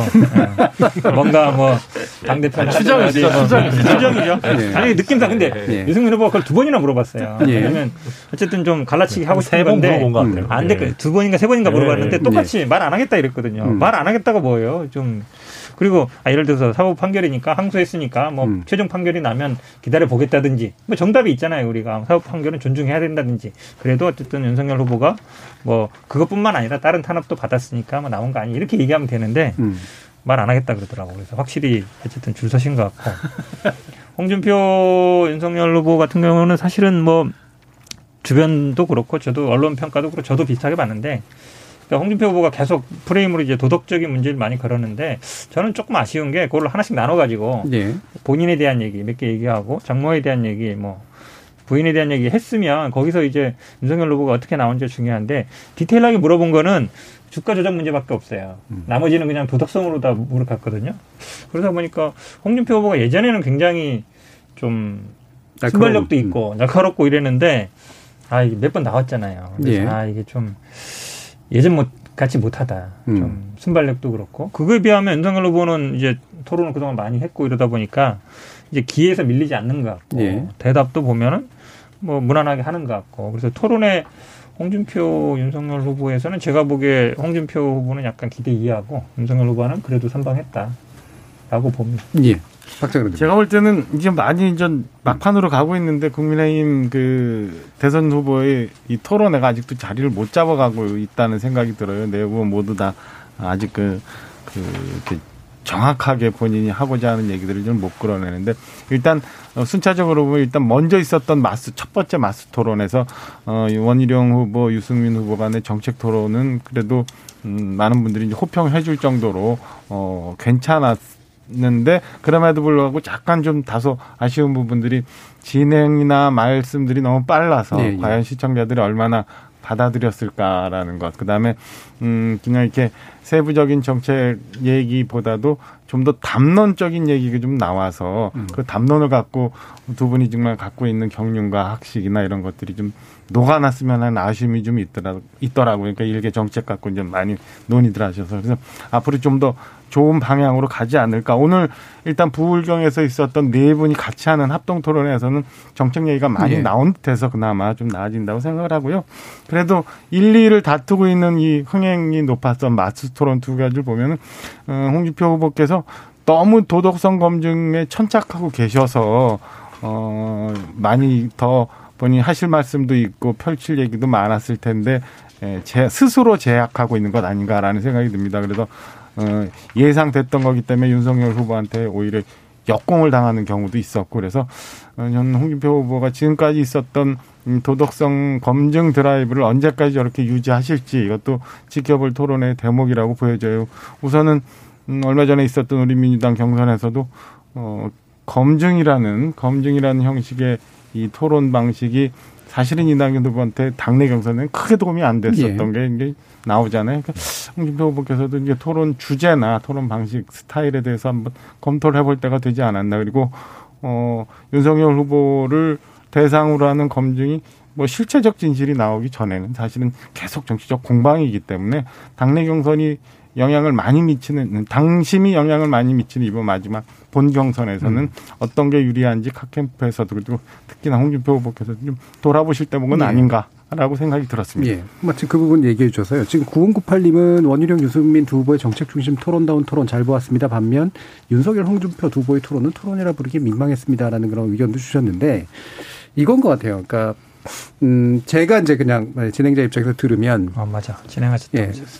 이분은 어떤 생각인 것 같고 저분은 저런 생각인 것 같고 장점 뭔 것 같고 단점 뭔 것 같아는 들려요. 구체적인 내용은 안 들리고 특히나 국민들이 듣기에는 구체적인 정책 내용은 잘 안 들릴 것 같고 장단점을 보이는 건 분명히 있긴 있거든요. 그게 이제 뭐 유원 후보 간 토론이 됐건 또는 윤홍 후보 간 토론이 됐건 간에 그런데 이제 이게 정작 이분들을 이렇게 그 후보로 만들어줄 마음에 꽂힐 요소들인가. 어느 쪽이든 간에 뭐 정책이 됐건 이런 도덕성 토론이 됐건 간에 이뭐 1, 2 후보를 바꿔주고 또는 3위 후보가 뭐 1위로 올라가고 뭐 이런 식의 어떤 변수가 될 만한 어, 어떤 마음을 움직이는 이야기들이나 또는 머리를 움직이는 이야기들이 나오고 있는가 이 부분에 대해서는 약간 좀 헷갈리는 면이 있죠. 저도 이제 예. 토론팀에 있다 보니까 항상 어찌 보면 이제 보통 정책 토론하고 그다음에 현안 토론하고 예. 중간 중간에 1, 2분 하나 넣어가지고 뭐 재미있는 얘기 하고 그러잖아요. 좀 되게 답답했거든요. 음. 그냥 아 그냥 계속 토론하지 미국처럼 했는데 실제로 마스 토론을 하는 거 보니까 말씀하신 것처럼 음. 그래도 정책 토론 뭐, 뭐 정해놓고 교육이든 사회복지든 문화든 정해놓고 외교든 그다음에 현안 이렇게 가면 요 앞에 얘기는 하기 싫어도 하거든요. 음. 또 지역 공약도 얘기하고 지역에 갔을 때는 근데 이렇게 마스 토론 하니까 사실은 그냥 계속 어찌 보면 반복 얘기 같은 얘기하고 그다음에 시간도 정해지지 않으니까 자기가 잘하는 얘기만 그렇죠. 하죠. 하고 네. 상대방 얘기도 이게 또 음. 주도권이 없다 보니까 주도권 정해지면 본인이 정할 수 있는데 그래서 아 이 토론 규칙은 우리나라 같은 경우는 그렇게 그래도 좀 현안 정책 정해놓는다든지 아니면 시간을 정해놓는 것도 좀 필요한 것 같아요. 실제로 사회자도 특별히 뭐 개입할 게 없지만 내용이 들어보면 음. 별로 사실은 뭘 그분들이 이렇게 준비를 많이 해왔겠지만 정책적인 거나 아니면 이 사람이 어떤 공약이 음. 가진 거는 하나도 없어서 그래서 약간 뭔가 정해놓는 게 20분이면 10분은 뭐 정책하고 10분은 뭐 현안 한다든지 그 정도는 제가 보기에 좀 필요한 것 같아요. 상대방 발언에 뭐 한 번 정도 뭐 시간을 준다든지 음. 뭔가 그래도 좀 있어야지 그냥 완전히 그냥 1대1 토론이 제가 보기에 우리나라에서는 아직 조금 자리 잡기 이르지 않은 것 같아요. 네. 그러니까 뭐 다른 말로 하면은 후보 1, 2, 3, 4의 객관식은 맞는데 후보 뒤에 붙는 문장의 내용이 있어서 객관식으로 찍는 것 같진 않은 느낌. 음. 뭐 이런 게 이제 자꾸 든다 이거죠. 네, 저도 주도권 토론이라는 게 토론을 굉장히 왜곡시키는 부분이 있다고 봐요. 음. 그러니까 제가 주도권 토론일 때 뭔가 상대방의 사실 답변도 막을 수 있고, 그러니까 제가 제 시간을 자유롭게 쓸 수 있다는 취지인데 굉장히 공평하게 할 수 있다는 장점은 있는데요. 네. 어, 그러다 보니까 주- 방금 교수님 말씀하셨던 것처럼 결국 자기가 하고 싶은 얘기, 자기한테 유리한 얘기, 자기가 할 수 있는 얘기, 그래도 불리하면 뭐 또 시간 끌고, 남, 또 시간 끌면 어, 상대방은 또 마음이 급하니까 넘어가 버리고. 그러니까 이게 변별력 굉장히 떨어뜨리는 요소고요. 아, 저는 사회자의 공정성이 담보된다면은 사회자가 좀 공통 질문도 던질 수 있도록 해서 네. 같은 질문에 대해서 좀 후보들이 과연 어떠하게 다른 해법이나 관점을 가지고 있는지를 좀 볼 수 있도록 해야 되는데 지금은 어 그런 게 없고 그냥 단순하게 특히 홍윤을 보면 기세 싸움만 하는 것 같거든요. 예, 그리고 그냥 토론 기술만 늘어가고 있는 느낌이고 그래서 저는 어 이거는 그냥 마이너스 그러니까 내가 봤는데 아 이분은 안 되겠다라고 하는 건 있겠지만 토론을 통해서 아 이 사람 정말 마음에 든다라고까지 나아가기에는 굉장히 부족함이 많다 음. 그렇게 보입니다. 그렇죠. 예, 민주당이 예, 초기 토론회가 그런 게 좀 있었거든요. 예를 들어 뭐 정치개혁 입장이 뭐냐, 음. 뭐 교육정책, 그러니까 분야별 질문이 좀 횟수를 넘어가면서 좀 있어야 되는데 물론 지금 지역 순회니까 오늘도 뭐 부산 가덕도 공항 어떻게 보냐, 음. 뭐 원지사는 이제 뭐 한일 해저 투- 터널 얘기 또 하고 뭐 이제 네. 이런 얘기를 지역 공약이 좀 나올 때는 지역 순회는 좀 그런 건 의미 있습니다만 중앙 토론회 할 때는 좀 분야별 부분이 설계가 그렇게 안 돼 있는 건지 제가 국민의힘 토론은 그 부분이 좀 아쉬운 게 있었던 것 같고요. 어, 오늘 부산 그 토론회 제가 조금 보다가 왔는데 그, 어, 유- 윤 후보에 대해서 홍준표 후보랑 유승민 후보가 어느 분이 그 질문을 딱딱 떨어졌는지 제가 정확히 기억 안 나는데 노무현 대통령에 대한 수사는 정치 보복이었냐 아니었냐.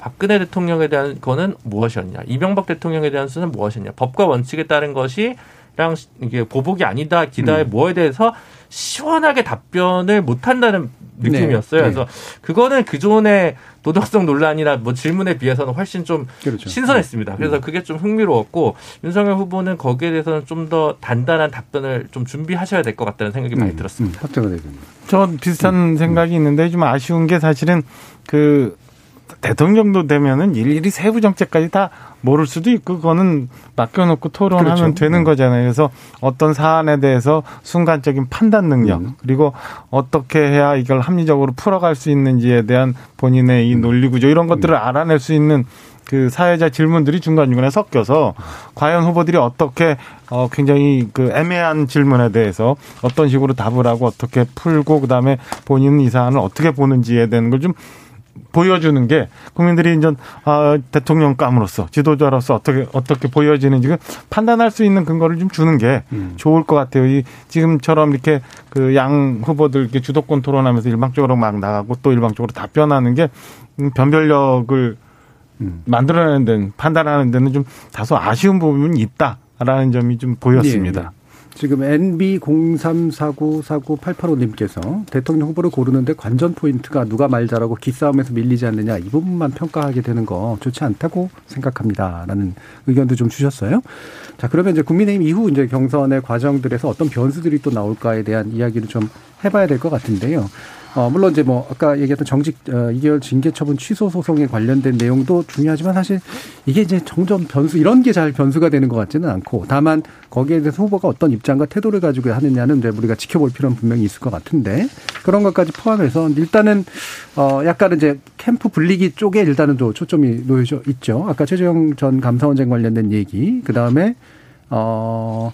지금 주호영 전 원내대표가 이제 선대위원장으로 또 윤석열 캠프로 이제 영입되면서 막 천군만마를 얻은 것 같다. 이런 또 표현도 좀 나오긴 했습니다. 일단 당내 분위기를 좀 들어보고 싶어요. 박정환 전 대변인은 어떻게 생각하시나요? 어, 지금 1, 2를 다툰 후보, 그러니까 일단은 그 홍준표 후보 쪽에 이제 최정 전 원장님께서 손을 들어주신 부분도 어, 나름 의미가 있었고, 그 다음에 어, 윤석열 후보에 대해서 대구에서 오선을 했던 주호영 전 대표가 이제 합류했던 것도 의미가 있었는데 그 워낙 그 전부터 1, 2 후보가 각축을 벌이고 있었고 예. 그다음에 이번 마지막 그 경선이 당원들 50% 국민 여론 50% 있는 상황에서 저는 새가 어느 정도 좀 정해져 있는 거라서 음. 그게 얼마나 결정적으로 영향을 미칠지에 대해서는 좀 더 두고 봐야 될 것 같아요. 근데 1, 2 후보의 이제 새 분리기 내지는 이제 지역 을 돌아가면서 토론회가 이루어지고 있으니까 지역별로 상징이 있는 분들에 대한 영입은 계속 될 텐데 저는 많은 분들은 이제 후보 개인별로 보면서 판단을 하고 그러나 그리고 어느 정도 어 심증이 많이 굳혀져 있는 상황으로 지금 전개되고 있는 것 아닌가 그래서 좀 전에 저희가 토론 음. 관련해서 얘기를 했습니다만은 후보 간 토론을 통해서 변별력이 엄청나게 나오는 상황이 아니라면 음. 네. 지금의 세불리기나 움직임들이 최종적으로 후보를 결정하는데 크게 음. 엄청나게 순위를 바꿀 정도로 작용할 것 같지는 않다라는 생각입니다. 음. 기존에 있는 세에서 약간의 그러니까 조금 줄이거나 예. 뭐 이러는 저는 조금 뭐 밖에 있으니까 좀 다니고 예. 싶은데요. 그러니까 주영 의원은 이제 대구 쪽의 영향이잖아요. 불교 예. 쪽 영향이 있고. 근데 아마 대구 쪽에는 지금 윤석열 후보 지지율 굉장히 높은 걸로 알고 있어요. 이미 음. 지지하고 이미. 있는 후보인 것 같고. 음. 근데 사실은 대선 후보급은 아니었거든요. 음. 사실은 대선 후보 누구랑 누가 연대하는지 되게 중요해요. 네. 그리고 지지율이 얼마 정도냐가 중요하죠. 근데 최재형 후보는 분명히 대선 후보를 나왔었고 거의 뭐 한 10% 8% 9% 10% 이전까지 했었거든요. 처음에. 물론 지금은 뭐 예선 탈락은 했습니다만 그 홍준표 후보 입장에서는 저는 그래도 득표에 도움이 된다라고 봐요. 왜냐하면 음. 약간 보수적인 색깔을 냈었고 지금 어쨌든 홍준표 후보의 약점이라 그러면 이제 당원들한테 호소가 거잖아요. 일반 여론은 좀 앞선다고 보는데 당원에 뒤진다 그러면 그러니까 뭐 그러다 보니까 이제 대구 쪽 아니면은 좀 최재형 후보도 약간 보수 성향을 계속 보여왔거든요. 그런 면에서 그래도 어쨌든 대선 후보 어, 사위에 들 뻔한 그런 사람이기 때문에 영향이 있다고 보죠. 근데 주영 네. 후보가 그 정도 영향력이 있느냐? 주영, 예, 그 저는 모르겠어요. 음. 당내 뭐 당원들한테 얼마나 영향인지 모르겠지만 지난번에 전당대회 때 보니까 사실은 그렇게 또 예, 예. 득표력은 없는 것 같아요. 예, 예, 특별한 어떤 득표력은 있는 것 같지 않더라고요. 음. 그래서 제가 보기에는 아마 홍준표 후보가 조금 더 이번 그 영, 인재, 그 인재 영입 과정에서는 조금 더 플러스가 되지 않을까. 예, 개인적으로 후보였던 분 두 분을 모셔가긴 했기 때문에. 그렇죠. 예. 천하람 변호사님. 네, 이게 참 캠프 세불리기에 대한 비판도 음. 있는데요. 저도 방송 다녀보면 캠프에 새가 없으면 또 없다고 비판을 받습니다. 그러니까 뭐 예를 들어서 뭐 어, 홍준표 캠프에는 왜 이렇게 현역 의원이 없습니까? 왜 네, 거기는 그렇죠. 뭐 사람들이 안 갑니까? 이런 음. 또 질문을 받기 때문에 어 사실은 이번에 조호영 전 원내대표까지 윤석열 캠프에 감, 갔는데 최재형 전 원장님 마저 홍준표 캠프에 안 갔다면 이게 뭔가 윤석열 후보가 대세론이 최소한 당내에선 있는 것 아니냐 이렇게 보여졌을 건데 일단 그런 의미에서는 어, 최재형 원장님이 그 흐름을 끊는다는 의미에서 홍준표 후보에게는 뭐 음. 굉장히 큰 의미가 있다라고 볼 수는 있을 것 같고요.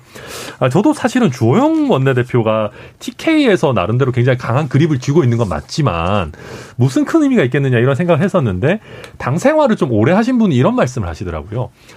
어, 주호영 원내대표가 움직였다는 말은 어, 굉장히 그쪽으로 대세가 기울었다라고 볼 수 있다. 사후 지표가 예, 이게 약간 그 선행 뭐, 지표가 예, 아니라 표현이 좀 그렇지만은 네. 아, 조영 원내대표는 그 어떤 음. 대세나 흐름을 굉장히 읽는 눈이 있는 분이시다 이런 예. 얘기를 당내 이제 당생활 오래 하신 분이 하시던데 음. 뭐 그런 의미에서도 어 주호영 전 원내대표처럼 중량감 있는 인사들은 사실은 본 후보가 경, 결정되기 전에는 안 움직이는 경향들이 많이 음, 있습니다. 음. 그러니까 그 정도 의미에서는 저는 윤석열 후보도 어, 주호영 원내대표 의 상징성을 가져올 수 있다. 직접적으로 뭐 당원들 움직이거나 조직표가 동원되는 예. 게 아니라 음. 그런 면은 의미는 있는 것 야, 같습니다. 분위기 이쪽으로 가고 있는 거 맞는 것 같은데 이제 이런 느낌이 드는 거죠. 김준일 변호사님. 뭐 한 표라도 모아야 네. 되니까 누구라도 한 분이라도 더 모시는 게 맞는 것 같고 특히 어, 당 내에서 열의에 있다고 알려진 홍 후보 같은 경우는 더 열심히 사람을 모아야겠죠. 근데 음. 당내 지금 글쎄요. 제가 잘은 몰라서 그런데 수산업자 의혹만 아니었으면 마지막 키는 마포포럼 김무성 대표나 뭐 이런 예, 분들 예. 중심으로 있는 그쪽이 조금 마지막 뭔가 캐스팅. 그립이 있었을 음, 텐데 지금 움직이기는 좀 곤란해지신 것 같고 그러다 보니까 어, 당 내부의 다른 뭐 어떤 빅네임을 통해서 이거를 바꾸기에는 이제 쉽지 않지만 어, 천 변호사님 말씀하신 대로 최재형 원장이라도 모셔서 홍준표 후보로서는 이제 일단 뭐 막을 건 막았다라는 느낌을 좀 많이 받고요. 그럼 앞으로 남은 3주 동안은 다시 검찰 쪽이나 외부 이슈에 의해서 변동폭이 더 크지 않을까라는 예. 생각이 많이 듭니다. 뭐 징계 사건일 수도 있고 뭐 검찰 고발장 사주 의혹일 수도 있지만 의외로 좀 간단한 거는 장모 보석 취소가 오늘 또 신청이 그렇죠. 검찰 네. 측에서 들어갔다고 하니까 그런 악재들이 뭐 또 한국 사회에서 3주면 굉장히 긴 시간인 걸 오래 깨닫고 있어서 뭐 그런 다른 변수가 오히려 경선판을 뒤흔들지 않을까라는 생각이 좀 들고 당 내에서의 더 이상의 포석이나 의미 있는 돌 이런 건좀 없어지지 않았나라는 생각이 많이 듭니다. 예, 바로 그, 그 부분 지적해 주신 게뭐 법률적인 문제니까 천하람 변호사님 그럼 또 반대로 어떤 얘기를 해주셨을지 한번 들어보죠. 어, 네, 음. 뭐 사실 그 뭐 보석 취소가 예를 들면 설령 된다 한들 뭐 극단적으로 얘기해서 저는 경선에는 별로 영향을 줄 거라고 음. 생각하지는 않습니다. 음. 그러니까 윤석열 후보를 지지하는 당원이나 뭐 이런 분들이 어, 뭐 장모의 보석이 취소됐, 취소됐다고 해서 입장을 바꾸실 것 같지 않고요. 예. 극단적으로 예를 들어서 뭐 어, 윤석열 후보가 뭐 검찰의 고발 사주를 직접적으로 지시하는 뭐 녹취록이 갑자기 터져 나온다든가 예. 내부의 양심 선언이 나온다든가 이 정도가 돼야 본선에서의 위험성을 어, 어떻게 보면 더 크게 고려하실 것 같고요. 어, 지금 이제 3주 남아 있는 상황에서 나올 수 있는 뭐 법적인 판단이 별로 없어요. 그러니까 기껏해야 김건희 씨에 대한 소환 조사, 그 도이치모터스 사건 이 정도일 텐데 어 뭐 그 정도 가지고는 저는 일단은 11월 5일로 예정되어 있는 경선까지는 특별한 영향 없을 것 같다. 음. 네, 그 정도로 보고 있습니다. 음, 적어도 이제 뭐 이제 법률적인 문제가 남아 있긴 하지만 적어도 네. 경선 가도에서 윤 후보에게 특별한 장애 요인이 될 것 같지는 않다. 네, 아. 이런 말씀이시네요. 사실 이제 뭐 더 얘기 나누면 좋긴 하겠습니다만 더불어민주당 경선 방식하고 또 달라서 이 지금 국민의힘의 경선 결과가 어떻게 나오느냐도 궁금하고 나오고 났을 때 이게 충격이 있을지 없을지도 상당히 좀 궁금한 부분이 좀 있습니다. 사전에 뭔가 이렇게 시나리오 같은 게 좀 나와 있고 시뮬레이션 결과가 나온 게 많지가 않아서 예, 그런 부분도 있는데 다음 주에 또 아마 더 얘기를 나눠볼 수 있을 것 같고요. 오늘은 뭐 요 정도까지 해서 마무리하도록 하겠습니다. 오늘 함께해 주신 현근택 전 더불어민주당 상근부 대변인, 박정화 전 청와대 대변인, 국민의힘 전남 순천 당협위원장 천하람 변호사 그리고 전 정의당 욕심위원 김준우 변호사 네 분 모두 수고하셨습니다. 감사합니다. 고맙습니다. 감사합니다. 대통령 후보자에 대한 국회 청문회라는 제도는 없죠. 정치적 상황에 따라서는 근데 그런 장면도 연출될 수 있는가 봅니다. 더불어민주당 대선 후보자로 결정된 이재명 경기도도지사에 대한 오늘의 국정감사 딱 그 모습이었는데요. 없는 제도도 가능하게 만드는 국회의 힘에 놀라면서도 그렇게까지 해서 실제 이룬 게 과연 또 무엇이었는지 의아해지는 건 비단 저뿐만은 아닐 겁니다. 대선이라는 큰 정치 행사를 앞두고 있는 현실에서 정치 국감하지 말고 민생 국감하라는 맥없는 주문은 하지 않겠습니다. 결코 만만치 않아 보이는 거대한 미래의 파도 앞에서 과연 우리가 어떤 정치인과 어떤 정당에게 국가의 미래를 맡겨볼 것인지 판단해 볼 거리라도 달라는 말씀입니다. 저는 내일 저녁 7시 20분에 다시 찾아뵙죠. 지금까지 KBS 열린 토론 정준이었습니다.